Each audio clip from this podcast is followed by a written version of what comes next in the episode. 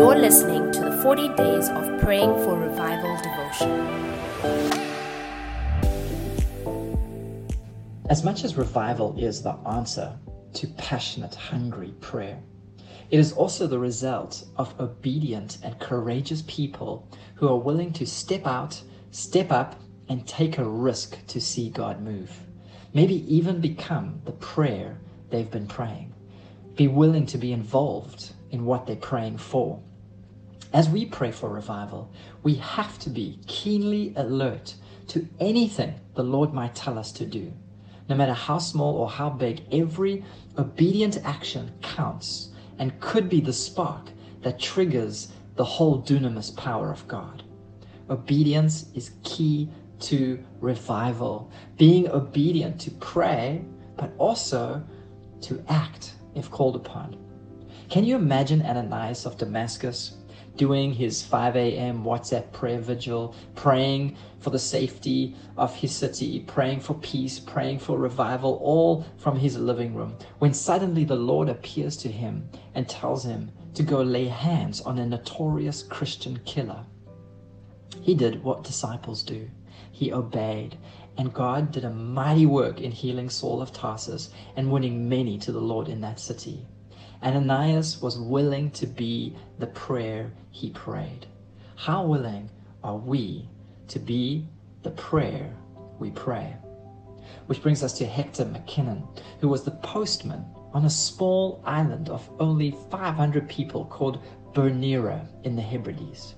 Hector McKinnon had become so disturbed by the spiritual ambivalence of his community that he took a day off work and committed the whole day to prayer in his barn. His wife recalled overhearing him pray for Duncan Campbell, the revivalist. Oh God, I don't know where he is, but you know, and I ask you to send him. At 10 p.m. that evening, Hector had his breakthrough.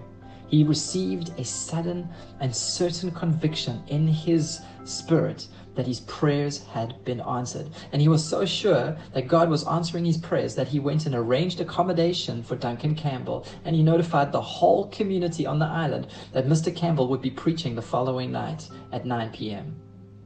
At the same time, Duncan Campbell was far away at a large Christian conference in Ireland, and he was the main speaker.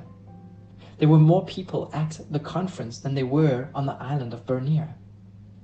But something began to stir in his spirit, and he sensed an almost irresistible compulsion to leave the conference and fly to the tiny Hebridean island of Bernera.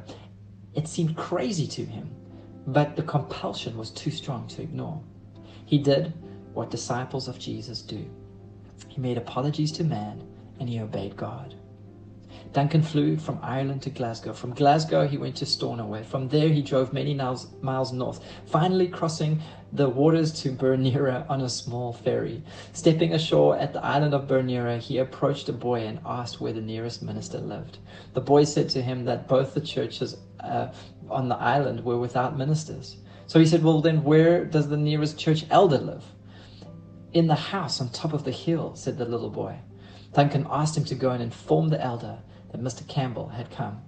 The boy ran off and came back shortly, saying, Mr. McKinnon has been expecting you. He has arranged for you to stay at his brother, and you are preaching in the church tonight. 80 people came to hear the visiting preacher that night. But nothing unusual happened. So ordinary was the meeting that Duncan Campbell even wondered whether he had maybe mistaken God's call. Maybe he should have stayed at the, the conference and preached to the large numbers in Ireland. But God was not responding to the faith of a renowned revival leader, but to the faith of a humble village postman who had received certainty from him in prayer. The congregation left the building. They made their way to their homes. Down the hill they walked to the village below. Hector approached Duncan and sat beside him and said, Mr. Campbell, I hope you're not disappointed that revival has not come to the church tonight. But God is hovering over us and he will break through at any minute. Suddenly, Hector stopped short. He stood up and he removed his hat. And gazing intently into the night, he whispered, Stand, Mr. Campbell, for God has come. See what is happening. And there below them on the hillside, people were kneeling in the fields, and loud cries of repentance began to fill the night air. The meeting, which began in the church, continued until 4 a.m. in the morning on the hillside. The whole community was gripped by a mighty visitation that shook the island, and every single household was impacted that very night. Mr. McKinnon and Duncan Campbell's willingness to obey and act was what made that revival possible. We too must be willing to obey as we pray for revival. No matter how big the action or small, a phone call, a gift, a seed, a message, an offer to pray, an offer to lay hands, when the Spirit leads just these small actions, they become doorways for God to move in extraordinary ways, especially when we are crying out for revival. Saints, are we available? Can we become the prayers we pray? Can we see ourselves as not just prayers of revival, but vessels of revival? We must, if we are to see revival, for God has and always will use the most ordinary of people to do the most extraordinary of things. And so we pray. Lord, I bow my heart and I bend my knee. Send revival and start with me. Pour out your spirit in an unprecedented way. May all who hear be saved today. May all who are saved proclaim the way. The Lord send revival and start with me. Thank you for listening to this devotion. We hope you are inspired to keep praying and to keep believing for